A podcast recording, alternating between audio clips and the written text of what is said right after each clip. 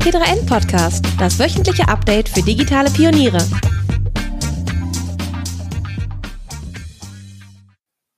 Hi und herzlich willkommen beim T3N Podcast. Mein Name ist Vicky Bagel und ich bin Startup-Redakteurin bei T3N. Ich spreche heute mit Franziska Pohlmann. Franziska ist erfolgreiche Regisseurin und die Initiatorin von Create F, einer Sendung, die die Sichtbarkeit von weiblichen Gründerinnen und Investorinnen erhöhen soll und aktuell im Entstehungsprozess ist. Für das Projekt hat Franziska viele prominente Unterstützerinnen aus der Gründerinnen-Szene wie Aya Jaff und Franzi Kühne für sich gewinnen können. Wir sprechen heute gemeinsam darüber, was hinter Create F steckt, warum weibliche Gründerinnen eine eigene Show brauchen und was die ZuschauerInnen von der Sendung erwarten dürfen. Hallo Franziska, wie schön, dass du Hallo, da bist. Hallo Vicky, vielen, vielen Dank für die Einladung in euren tollen Podcast. Ich freue mich total, dass wir heute über Create F sprechen und natürlich über Gründerinnen. Wie schön. Franziska, die Vox Gründershow Die Höhle der Löwen begeistert nun seit neun Staffeln die Zuschauerinnen und Zuschauer. Das Prinzip ist den meisten bekannt. In jeder Folge stehen fünf Startups vor äh, Judith Williams, Carsten Maschmeyer und Co. und versuchen, ein Investment für ihre Idee zu bekommen. Jetzt arbeitest du mit Create F an einer eigenen Sendung rund um das Thema Gründen.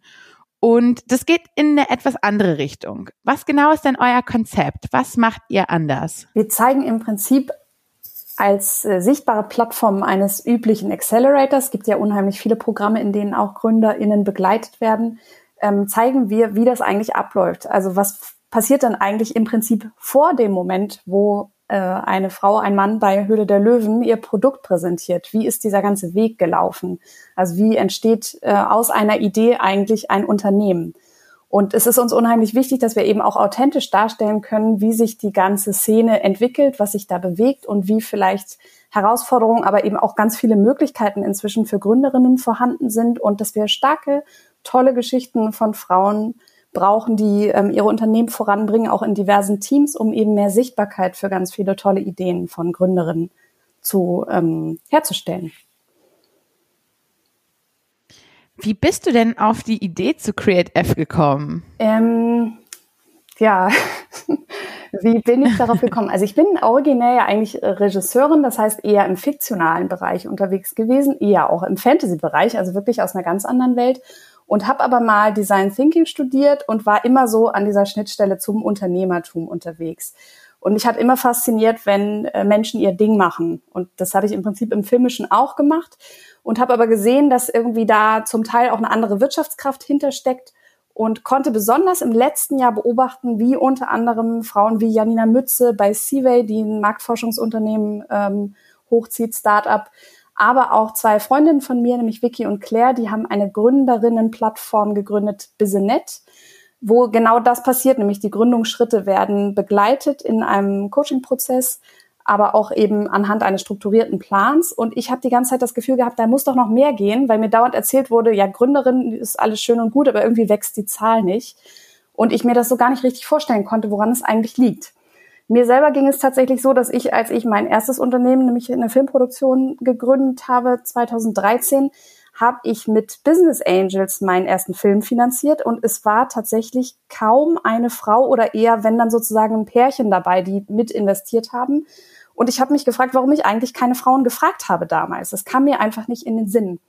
So dass sich mehr und mehr so der Gedanke kumulierte, wir brauchen einfach mehr Sichtbarkeit für Frauen, für Gründerinnen und für dieses ganze Thema. Und ähm, dann ist das im Prinzip wie so eine Schnapsidee gewesen. Ich stand in Weimar auf dem Feld, war in einem Spaziergang mit einer Freundin und habe einfach die beiden Mädels, Vicky und Claire, angerufen von Business und gefragt, wollen wir es nicht zusammen machen? Und die haben sofort gesagt, ja klar.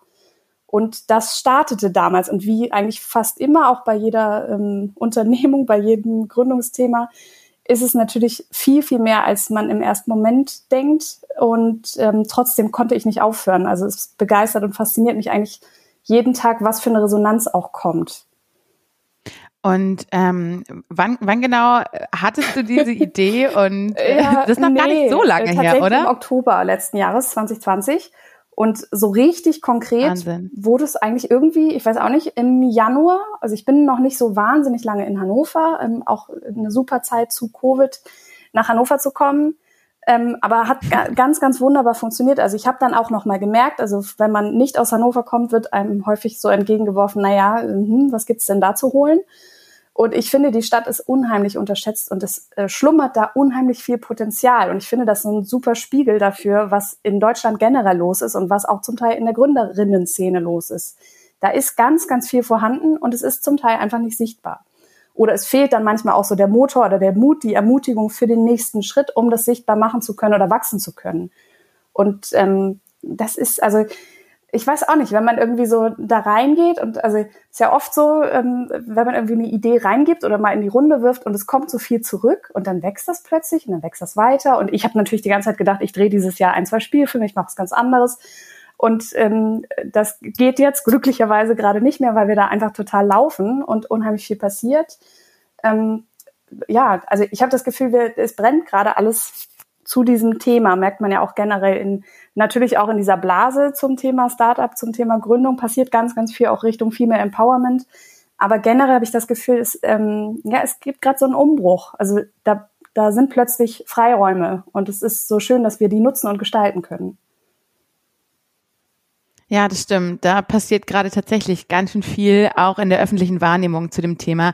Da will ich auch gleich auf jeden Fall nochmal drauf zu sprechen kommen. Aber bevor wir da jetzt so richtig tief einsteigen, ähm, würde ich trotzdem ganz gerne nochmal so ein bisschen über eure Produktion ja. sprechen und darüber, was für eine Show ihr da jetzt eigentlich gerade auf die Beine stellt. Also ihr seid ja so eine Art Frühphasen-Accelerator für Frauen, begleitet das mit äh, als TV-Produktion. Ähm, wie genau kann denn jetzt so eine Folge bei euch aussehen? Also was, was kann man sich darunter vorstellen? Ja, gut, dass du es nochmal fragst. Ich verlaufe mich nämlich manchmal auch so in der, äh, in der Euphorie über das Projekt. Also es gibt zwölf Folgen. In den ersten elf Folgen lernen wir alle zehn angehenden Gründerinnen kennen, die sich bei uns beworben haben mit einer Unternehmensidee und ähm, begleiten sie im Prinzip auf ihrem Prozess hin zur Gründung, hin zum Pro Prototypen, zum Businessmodell, zur Marktreife. Und ganz am Ende steht ein großes Pitching mit Investorinnen, die auch zum Teil während der Sendung ausgebildet werden. Wir haben nämlich auch drei angehende Investorinnen dabei, die sich zum ersten Mal damit beschäftigen, ihr eigenes Geld einzusetzen, was das eigentlich bedeutet und auch mit Geld eine Hebelwirkung zu erzielen. Und ähm, eine Folge dauert 35 Minuten und wir lernen eben in dieser Folge wirklich explizit immer eine Gründerin kennen und ihr Thema, aber generell natürlich auch die anderen nicht immer in, im Vergleich oder so, weil es natürlich auch um Netzwerk und Kommunikation geht. Aber wir sehen einfach diese Gründerinnen gemeinsam wachsen und begleiten sie auf ihrem Weg. Genau, und jetzt geht, ähm, also ihr hattet bis vor kurzem eine Bewerbungsphase, wo sich Frauen mit ihren Ideen bei euch bewerben konnten. Ähm, jetzt seid ihr gerade in dieser Auswahlphase, wer denn bei euch teilnehmen kann und soll. Und eure Drehphase geht dann in etwa zwei Monate, glaube ich. Genau, die, die Drehphase läuft wirklich auch über zwölf Wochen. Das Pro Projekt läuft quasi zwölf Wochen, zwölf Folgen. Und diese drei Monate werden dann auch begleitet, genau. Und jetzt gerade befinden wir uns in der Vorauswahl und ähm, haben eine ganz, ganz tolle Jury zusammengefunden, die dann wirklich aus der Shortlist quasi nochmal die finalen Teilnehmerinnen auswählen wird. Hm, ja, da bin ja. ich ja mal gespannt. Aber ich habe mich jetzt gefragt, die meisten Accelerator-Programme, die gehen ja auch ungefähr ähm, über so einen Zeitraum und sind schon extrem vollgepackt mit Inhalten. Und ähm, auch in dieser kurzen Zeit ist es wahnsinnig schwer, so eine Idee zur Reife zu bringen. Jetzt wird bei euch ja noch nebenbei ein TV-Format produziert. Ähm, naja, ihr habt wenig Zeit und viel vor. Was für Resultate erhofft ihr euch denn? Wir gehen davon aus, also es gibt schon wirklich auch unter den Bewerberinnen einige, die komplett im Ideenstadium sind und andere, die schon weiter sind im Ideenentwicklungsprozess, aber eben noch nicht gegründet haben. Und es wird wahrscheinlich eine ganz gute Mischung sein, so dass wir einfach auch unterschiedliche Stadien zeigen können. Und ich muss gestehen, ich gehe davon aus, wir werden an zwei Tagen immer drehen die Woche, wo auch eben ganz viel passiert, also wo auch diese Workshops stattfinden dass wir nach den, in den drei Monaten wirklich viel Entwicklung sehen können und unterschiedliche Einblicke in den ganzen Gründungsprozess bekommen.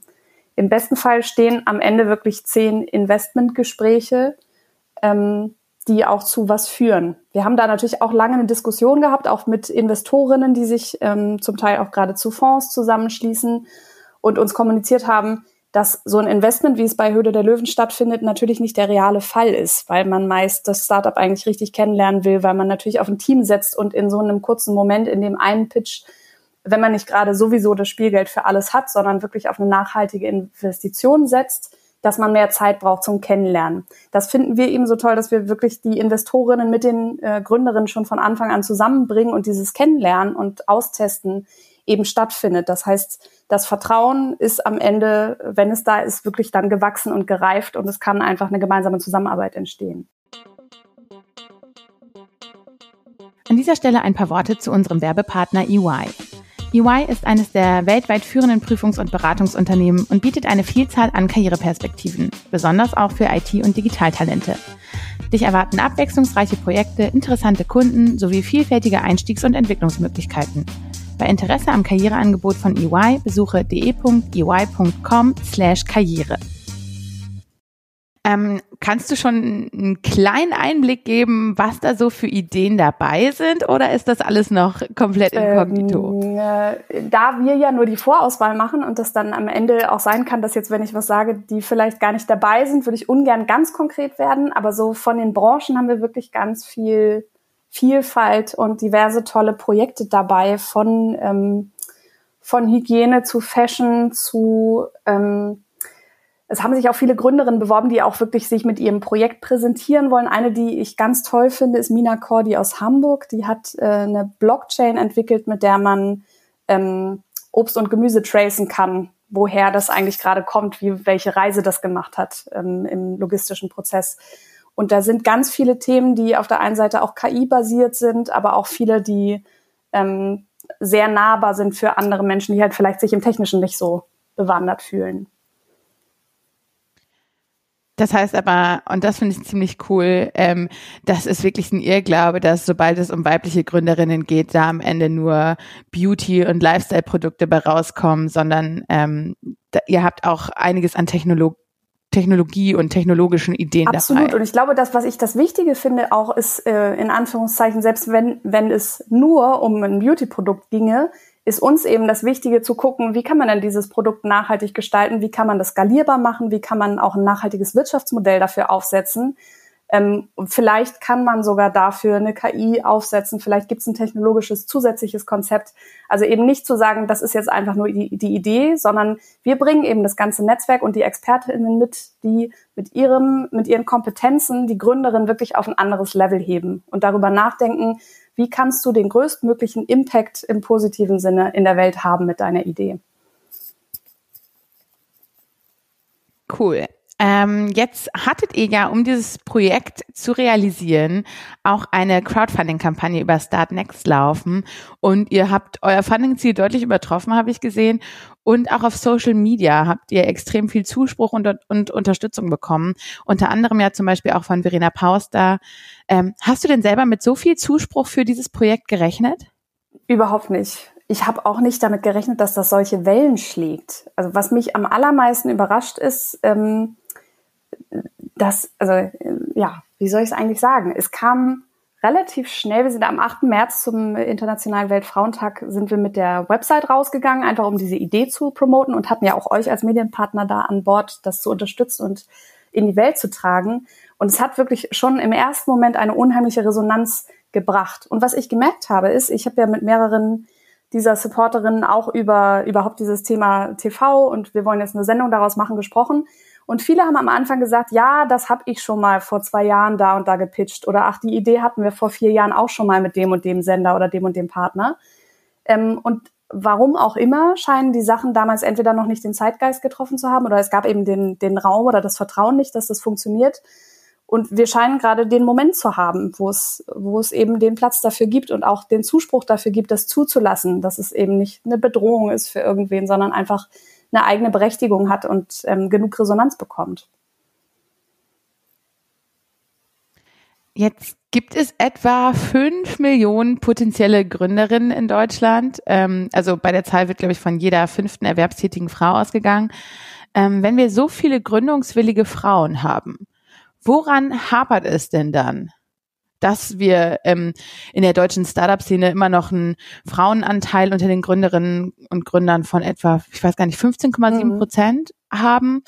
Ähm, also da ist ja schon noch ein enormer Gap. Unheimlicher großer, ja. Also ich finde es auch immer wieder irritierend.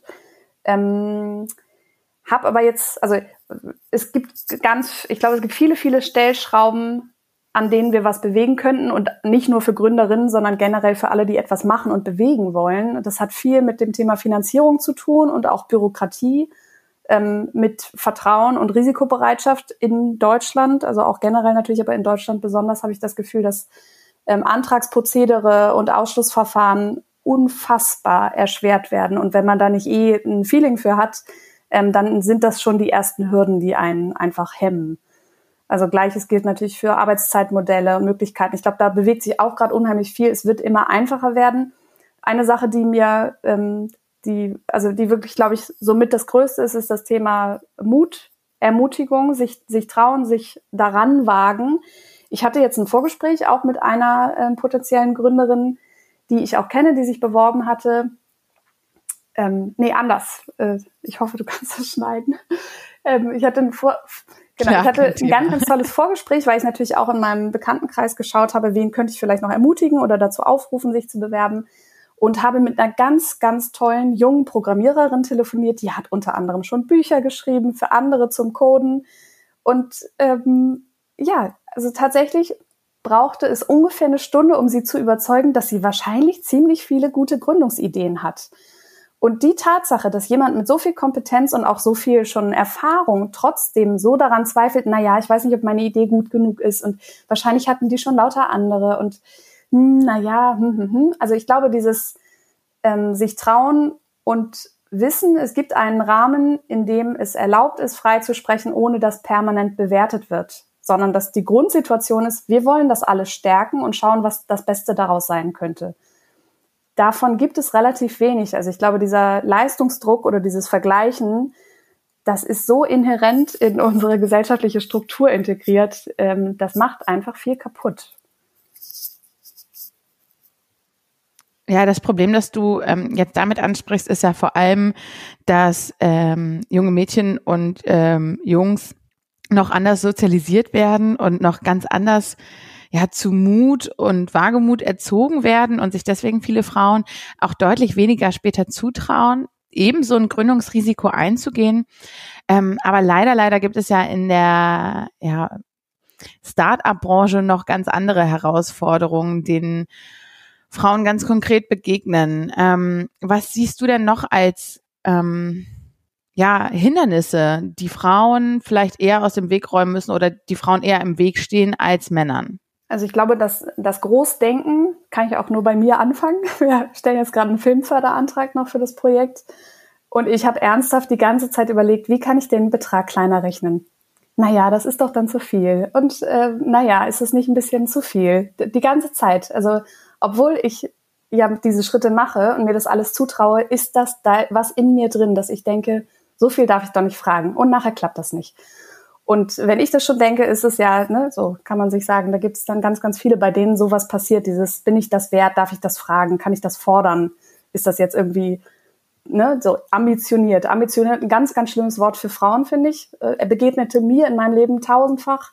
Das ist doch jetzt ambitioniert. Glauben ja. Sie wirklich, dass Sie das können? Und so weiter und so weiter. Ist das nicht ein bisschen viel?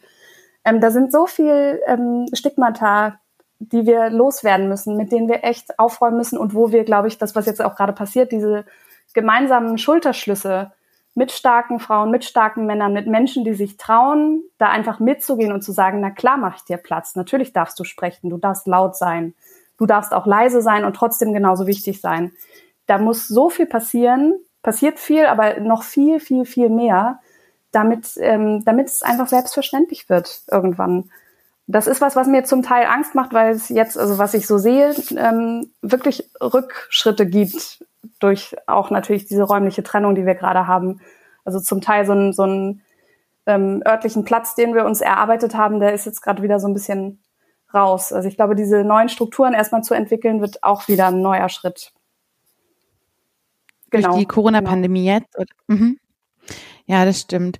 Und ähm, es gibt ja jetzt auch viele Theorien dazu, dass die Corona-Pandemie auch noch mal stärker dazu geführt hat, dass sich Frauen stärker um Care- und Sorgearbeit kümmern müssen, als sie es vorher eh schon mussten und deswegen noch weniger Raum für ähm, ja eigene Unternehmungen bleibt. Und das ist tatsächlich auch ein Thema, über das ich mit dir sprechen wollte. Denn gerade wenn man sich ähm, die Hülle der Löwen anschaut, dann stößt man immer wieder auf, ähm, naja, so Sätze von Carsten Maschmeyer, dass er nach Gründern sucht, die sich wirklich voll mhm. reinhängen. Und ich habe schon in echt vielen Interviews ähm, mit Gründerinnen und Gründern gehört, naja gut, ey, gründen ohne eine 80, 90 Stunden Woche, das geht doch nicht.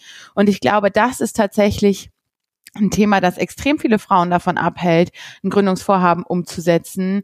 Ähm, denn die sind ja schon noch meistens dafür verantwortlich, sich eben dann doch um Kinder und Haus und alles weitere zu kümmern. Wir haben aber auch ein paar tolle weibliche Vorbilder in der Startup-Szene, die zeigen, ey, es geht auch mit Familie. Ähm, wie können wir denn dieses Thema so gestalten, dass viel mehr Frauen sich davon angesprochen fühlen? Findet das bei euch auch statt? total gut, dass du es sagst, weil es mir heute Morgen auch nochmal aufgefallen ist. Ähm, wir haben, äh, wir haben so ein Warte, ich antworte mal direkt auf deine Frage. Findet das bei uns statt? Ja, es findet bei uns statt, weil sich tatsächlich auch wirklich viele Mütter und angehende Mütter beworben haben. Da gab es aber unheimlich viele Diskussionen am Anfang, weil sich viele auch, also viele haben dann erstmal gefragt, ja, äh, äh, dürfen wir, äh, wir wissen nicht genau, das können wir nicht leisten, das ist zu viel. Und äh, meine Grundantwort war immer erstmal, lasst uns ins Gespräch gehen, lasst uns einen Weg finden, weil wir ja den Anspruch haben, authentische Gründungsprozesse zu zeigen und mehr möglich zu machen. Das heißt eben nicht einfach immer nur die abzuholen, die sowieso dauernd überall Stipendien kriegen und die schon wissen, wie man es macht, sondern die, die den Weg bis jetzt nicht gehen und warum sie ihn nicht gehen und das sichtbar zu machen. Und dafür werden wir auch während des Produktionsprozesses einige ähm, Sachen anders machen als geplant und gucken, wie wir aufeinander zugehen können, damit wir das zeigen können, weil es überhaupt nichts bringt, ähm, ja, das Gleiche zu reproduzieren, was ja schon da ist, die Erfolgsgeschichten, die wir schon haben. So.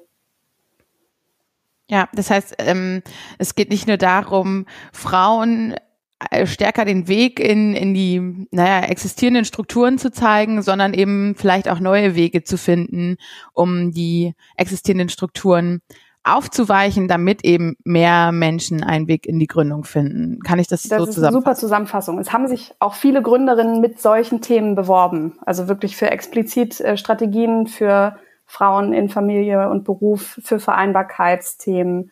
Also da werden auch einige Themen, schätze ich, in unserer Sendung vorkommen, die wir da nochmal bearbeiten als äh, Businessmodell. Und ich finde, dass wir uns da unheimlich viel abgucken können von den Skandinaviern und Skandinavierinnen, die einfach das als so selbstverständlich vorleben, dass ein Tag eben nur x Stunden hat und die Arbeitsstunden und die Familienzeit irgendwie sich ausbalancieren müssen. Dass nicht einfach ein Wirtschaftsunternehmen oder eine wirtschaftliche Herangehensweise bedeutet, dass man sich immer ausbrennt. Ja. Und ich glaube, das würde tatsächlich deutlich mehr Menschen und nicht nur äh, Müttern und Frauen ähm, zugutekommen, wenn wir das alle ein bisschen mehr verinnerlichen. Ähm, jetzt gibt es aber viele Frauen wie Männer, die der Überzeugung sind, dass es für den Support von Frauen eher kontraproduktiv sei, so rein weibliche Formate, rein weibliche Räume zu schaffen, weil das eben nicht besonders inklusiv ist, sondern auch auf eine Art spalterisch. Ähm, warum habt ihr euch dennoch entschieden, ein Format für Frauen zu schaffen? Und ähm, ja, wie glaubt ihr, kann, äh, wie glaubst du, kann das trotzdem gut funktionieren? Verstehe ich total den Punkt ähm, haben wir auch viel zu diskutieren gehabt dazu.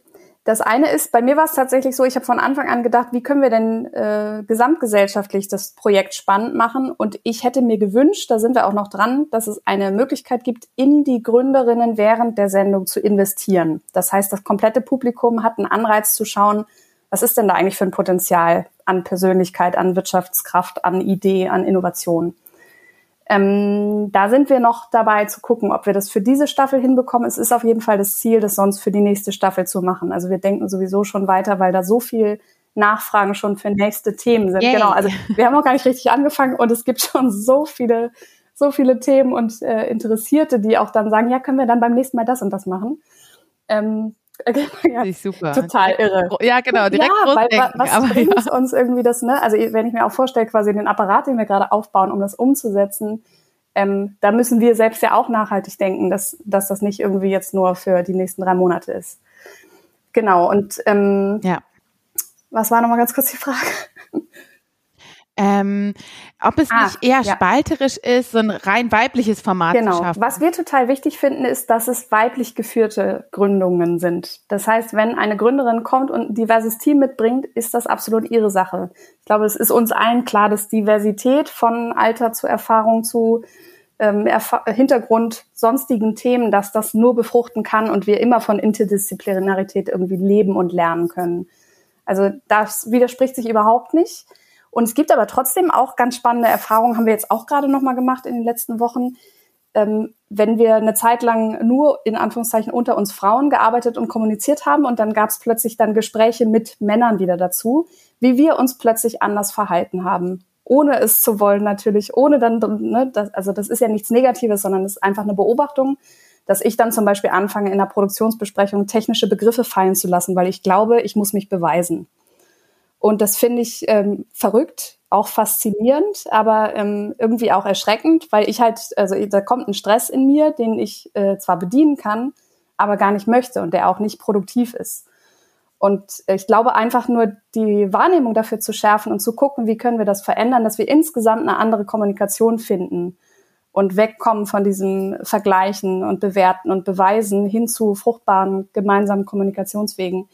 Das ist, glaube ich, was, was für alle gilt. Und wir versuchen in der Sendung eben zu gucken, dass wir die, die Ideen oder diese Initialzündungen von Frauen stärken, aber diverse Teams auf jeden Fall zugelassen sind. Okay, also erstmal so ein Safe Space schaffen, in dem Frauen sich wirklich, in dem Frauen sich wirklich ausleben können und dann eben schauen, dass man trotzdem so ja inklusiv wie möglich ist. Ähm, aber du sprichst einen ganz wichtigen Punkt an, denn ähm, ich habe mir oder ich bin gestern über eine Meldung gestolpert. Ähm, Frauen sind ja nicht nur in der Startup-Welt benachteiligt und unterrepräsentiert.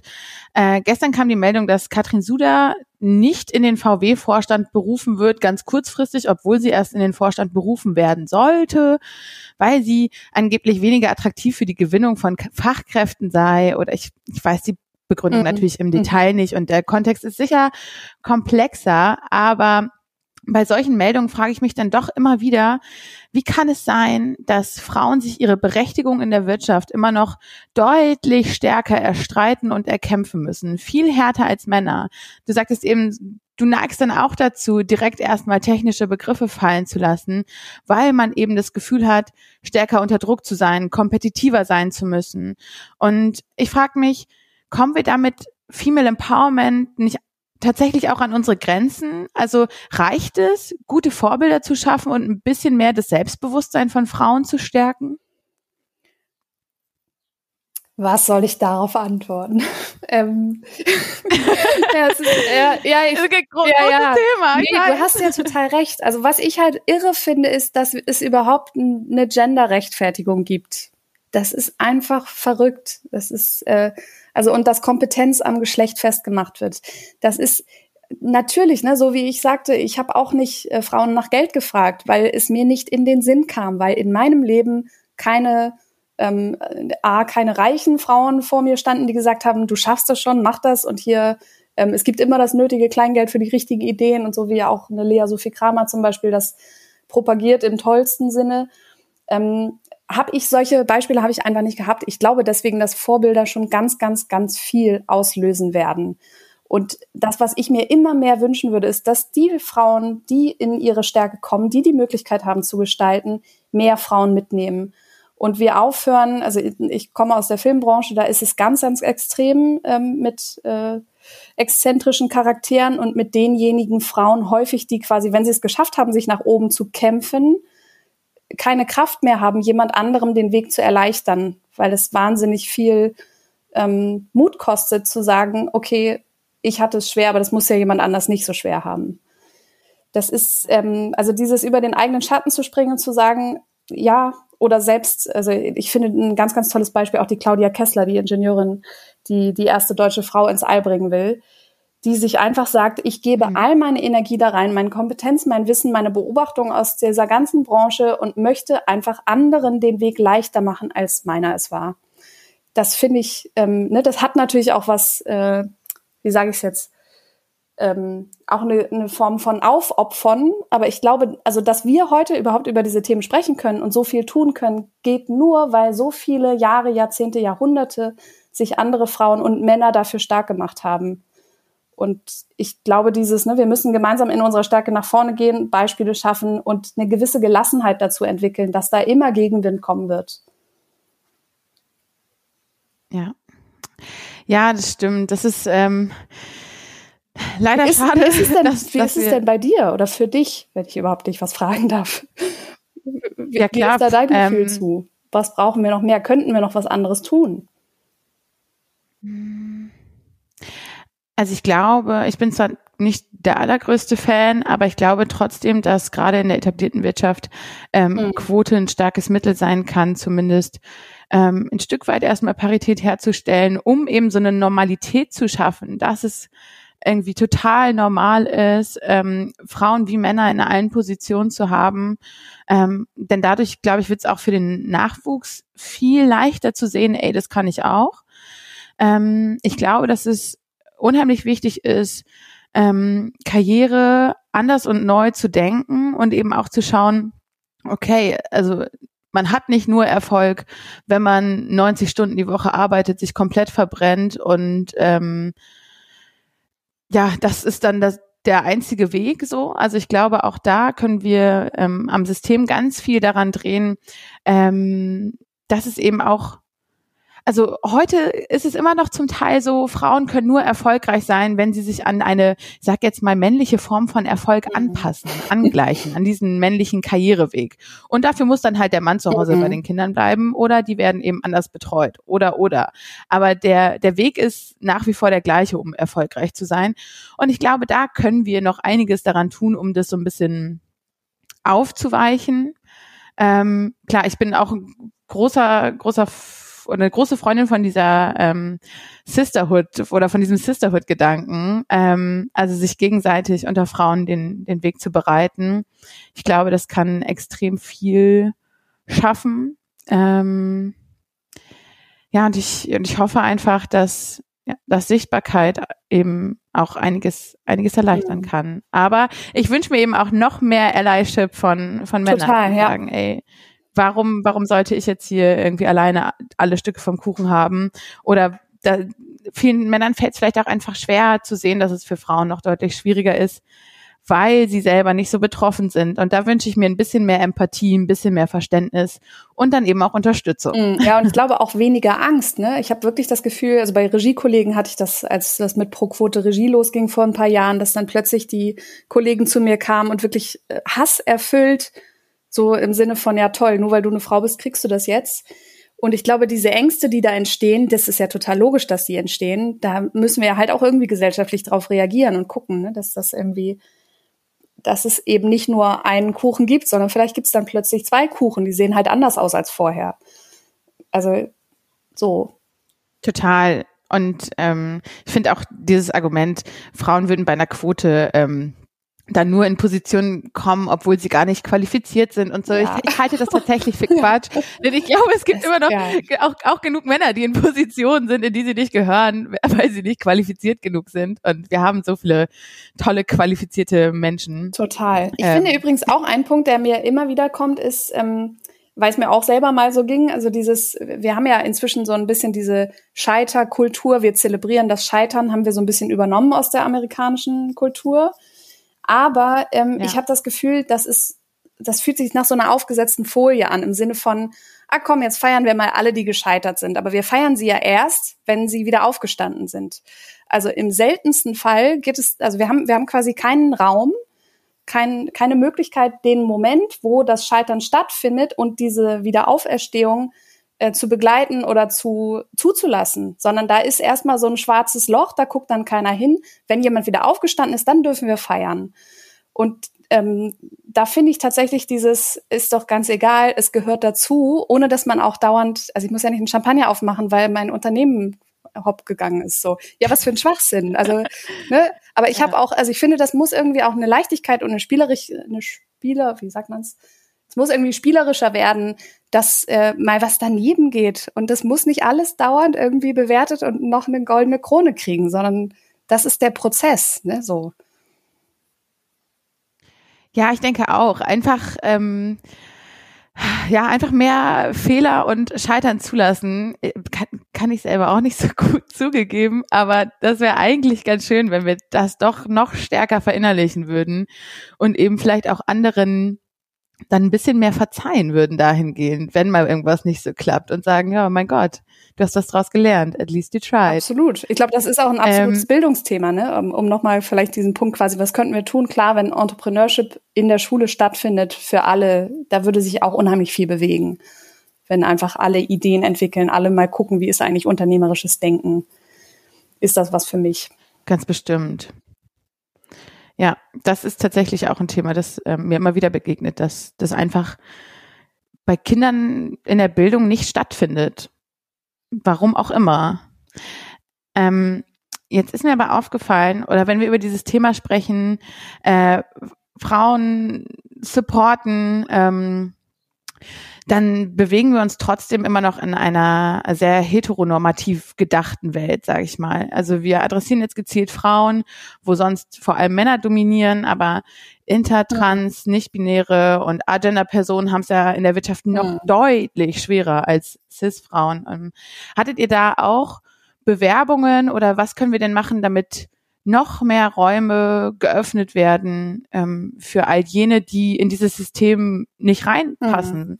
Ich habe mir tatsächlich gewünscht, dass sich einfach äh, Menschen, Persönlichkeiten trauen, sich zu bewerben, ganz egal was. Aber natürlich haben wir mit diesem Titel Female Founder Show, wie du sagst, das hat, fühlt sich sofort irgendwie exklusiv an. Das ist wahrscheinlich an der Stelle ähm, ungünstig. Auf der anderen Seite habe ich irgendwann auch gedacht, irgendwie müssen wir diesen Rahmen fassen und irgendwelche Regularien soll es geben für irgendeine Form von Auswahl. Am Ende geht es natürlich um tolle Ideen und um Persönlichkeiten. Ne? Und wir wollen irgendwie diverser allgemein denken. Das war sozusagen der, der positive Kompromiss zu sagen, es geht um die Ideen erstmal von Frauen, weil das so klar ist. Aber das hat natürlich, also ich verstehe den Punkt total und du hast total recht. Ich kann gerade gar nicht viel dazu sagen, wie ich das ändern könnte. Ja, vielleicht einfach ähm, mit jedem mit jedem Schritt ein, ein Stückchen weitergehen. Wir machen ähm, die nächste Staffel und die nächste und die nächste. aber ja, oh, die, also, aber du hast recht. Ja. Genau. Ähm, wir haben vorhin schon über das Thema Investments gesprochen und auch darüber, dass ihr Investorinnen stärken und supporten und unterstützen wollt. Wir haben ja einen krassen Gap hinsichtlich Investments in der deutschen Startup-Szene.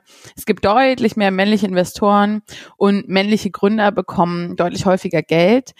Auch die Debatte um Pinky, hm. dieses mhm. Menstruationsprodukt, das ähm, in die Hülle der Löwen ursprünglich ein Investment bekommen hatte, hat es ja nochmal ganz klar gezeigt. Vor allem sogar, sogar Gründungen, äh, die an der Realität von Frauen völlig vorbeiführen, bekommen eher Unterstützung als von Frauen gemachte Produkte. Ähm, wie wollt ihr denn jetzt dieser Ungleichheit konkret entgegentreten? Also ihr supportet drei Investorinnen. Ähm, wie, wie, wie kann das aussehen? Wir bilden, also diese drei Investorinnen, die werden auf unserer gesamten Reise ausgebildet in, in den ganzen Feldern, also Netzwerken. Was brauche ich eigentlich? Wie baue ich mir das auf? Wie kann ich einschätzen, in was, in welche Person, in welches Startup ich investiere? Was ist eigentlich meine Motivation dahinter? Wie bin ich eigentlich aufgestellt? Und ähm, das können wir eben als Publikum miterleben, was das bedeutet, auch diese unterschiedlichen Ansätze dazu. Und für mich jetzt in dieser Auseinandersetzung auch mit den etablierten Investorinnen, die uns da begleiten und eben die angehenden Investorinnen ausbilden, ist nochmal ganz, ganz viel klar geworden, was das eigentlich bedeutet, dass natürlich auch die alle nur mit Wasser kochen, also ganz egal welches Geschlecht, ähm, wenn sie investieren. Einige arbeiten mit ihrem Bauchgefühl, andere arbeiten mit ganz extremen Tabellen und äh, Statistiken dass das alles, ähm, ja, da schwebt so ein Mysterium drüber, habe ich das Gefühl. Ähnlich wie mit dem Gründungsthema, aber bei Geld haben wir auch wir Deutschen, glaube ich, nochmal einen ganz anderen ähm, Tabuzonen, äh, Kasten da drum. Also da wird ja sowieso ungern drüber gesprochen. Und ich glaube auch die Angst davor, ähm, sagen zu können, ich bin reich übrigens, weil ich gut investiert habe, das würde ja keiner machen. Also damit prahlen wir ja in Deutschland nicht. Und ich glaube aber, dieses äh, Standing zu haben, ja, also dieses äh, klar kann ich mit Geld umgehen oder ich will das jetzt lernen, mit Geld umzugehen. Da gibt's ja auch ganz viele tolle Tendenzen gerade hin mit von Miss Money Penny zu X ganz, ganz viele tolle Frauen, die sich auch und auch Männer dafür einsetzen, dass es eine ähm, viel mehr Wissen darüber gibt, wie wir mit Geld umgehen und was wir bewegen und bewirken können, wie wir uns absichern. Und ich habe das Gefühl, diese, die Möglichkeit, auf Augenhöhe darüber zu sprechen, mit denjenigen, die sich auskennen, die genau wissen, wie die Prozesse laufen, die diverse Investments durchgemacht haben. Ähm, und das schon von Anfang an, wenn ich quasi meine Gründung starte, zu wissen, aha, wie denken denn eigentlich die Leute darüber, die vielleicht in mich investieren? Das finde ich ein Riesengeschenk. Also ich merke das jetzt nur in diesen wenigen Vorgesprächen und ich glaube, das wird ganz, ganz viel eröffnen. Also ich finde es eine total gute Möglichkeit. Das ist ja auch ein Aspekt, wo dann die ZuschauerInnen auch nochmal auf einer ganz anderen Ebene was, was für sich mitnehmen können. Denn klar ist ja bei so einem Format wie die Hülle der Löwen, dass sich die ZuschauerInnen nicht mit ähm, Judith Williams und Ralf Dümmel da auf einer Stufe sehen und denken, naja gut, äh, so viel Geld habe ich auch und das kann ich auch in Startups investieren, sondern da wird ja ganz klar, dass ähm, so eine ganz eigene Welt ist irgendwie. Das ist ja auch gewollt und, und total in Ordnung. Ne? Also ich auch, um das nochmal zu sagen, ich ja, finde, ja. dass äh, das ist, dass dieses Format so erfolgreich ist und mich selber auch immer wieder begeistert hat, das hat ja seine Gründe und ist, ne, ist total in Ordnung. Ich glaube eben, um das aufzubrechen und das Mysterium zu nehmen und zu sagen, alle, also nicht alle anderen, aber viele, viele andere können das auch, könnten das auch, müssen wir eben äh, die, die Hüllen fallen lassen quasi und da reingucken. Ja, die Deutschen sind ihrem Geld meistens doch immer noch ein bisschen zu böse. ähm, jetzt das böse Geld. ja. ähm, Jetzt wird Create App ja aber nicht nur ein Format, Frauen in der Startup-Szene zu fördern. Ihr wollt ja auch unterhalten. Also ich meine, ihr seid ein TV-Format. Wie kriegt ihr denn diesen Unterhaltungseffekt in die Sendung, wenn ihr jetzt nicht mit den weiß ich nicht, Ralf Lümmels der Nation zusammenarbeitet ja. oder Carsten Maschmeyer ja. aus seinem Privatleben mit Veronika äh, plaudert. Absolut. Übrigens aus, aus äh, ähnlichen Ecken kamen auch Anfragen, Kooperationsanfragen und Wünsche, dieses Format mit uns umzusetzen. Und ich habe natürlich erstmal das total spannend gefunden, also überhaupt diese Resonanz und ganz schnell gemerkt, äh, wie sich mein Bauch zusammenzieht, dass es einfach nicht passt. Also weil diese alten Brillen da drauf gucken. Aber wie kriegen wir es unterhaltsam? Äh, wir, wir haben natürlich auch ähm, Aufgaben. Also das eine ist der Prozess der Gründerinnen und der Investorinnen. Den begleiten die selbst mit Videotagebüchern und geben uns eben so einen Einblick, was eigentlich die Woche über passiert, was da so läuft, was gerade äh, schwer oder einfach ist oder was auch immer. Welche Aufgaben sie auch von unseren ähm, begleitenden Expertinnen bekommen haben. Und dann treffen wir wirklich alle immer mit einem Role Model, mit einem Vorbild, mit einem ganz tollen Coach, wie zum Beispiel Frenzy Kühne oder Aya Jaff, aufeinander und arbeiten konkret zu einem Thema. Und ähm, ich werde das jetzt nicht vorwegnehmen, auch wenn es total schön wäre, aber sonst ist halt schon die Spannung verloren. Da wär, ja, nur das, also weil wir natürlich, das ist gerade so unser Herzenskernstück, die Sachen möglichst, möglichst ähm, aufzuladen und ganz tolle Sachen. Also es werden unheimlich viele tolle Sachen passieren. Wir werden uns von von Kultur zu Innovationsinstitutionen in Deutschland bewegen und unterschiedliche Stationen ausprobieren. Und es hat natürlich nicht alles mit Gründung zu tun, sondern es geht um ähm, Persönlichkeit und ähm, Businessentwicklung. Also wie kann ich da sozusagen auch aus anderen Perspektiven drauf schauen durch eine Metaebene. Also ich sage jetzt mal beispielsweise, äh, ein Pitching kann man natürlich auch mit SchauspielerInnen zusammen trainieren. Und wie ist das dann, wenn man in eine fremde Situation geworfen wird? Also es geht viel darum, aus der eigenen Figur rauszugehen und sich selber von außen betrachten zu können. Das klingt tatsächlich super spannend. Ähm, ich hoffe, dass jetzt unsere Zuhörerinnen und Zuhörer schon ganz gespannt sind auf die Sendung. Ähm, ab wann dürfen sich denn jetzt alle auf Create F freuen? Oh Gott, ich kann es dir nicht sagen, Vicky. Ich würde so gerne. Wir haben morgen noch ein Gespräch. Ähm, ja, also auf jeden Fall, genau, um die Antwort kurz zu fassen, wir werden auf jeden Fall in diesem Sommer mit der Ausstrahlung beginnen. Okay, das klingt doch schon mal nach einem nach einem absolut verschmerzbaren ähm, Zeitrahmen und nach einer guten Antwort. Und ich bin bin sicher, dass ähm, das Announcement, wo und wann ihr dann lauft, ähm, ja schon mit Spannung von allen erwartet wird. Liebe Franziska, ich glaube, wir haben ganz ganz tolle Einblicke in eure Produktion bekommen, in das Projekt, das ihr da gerade ähm, ja entwickelt und an den Start bringt. Und ich bin super, super, super gespannt, was für Ideen da entstehen werden. Ich danke dir ganz herzlich für das Gespräch. Ich danke dir auch wahnsinnig. Und wenn es übrigens jemanden gibt unter den ZuhörerInnen, der oder die eine Idee hat, wie wir dem Thema Diversität noch anders begegnen können, im Sinne von CIS-Frauen, über die wir gesprochen haben, freuen wir uns wahnsinnig über Zuschriften, Zusendungen, weil wir natürlich an uns arbeiten wollen. Das ist doch ein schöner Hinweis. Vielen, vielen lieben Dank dafür und bis zum nächsten Tschüss. Mal.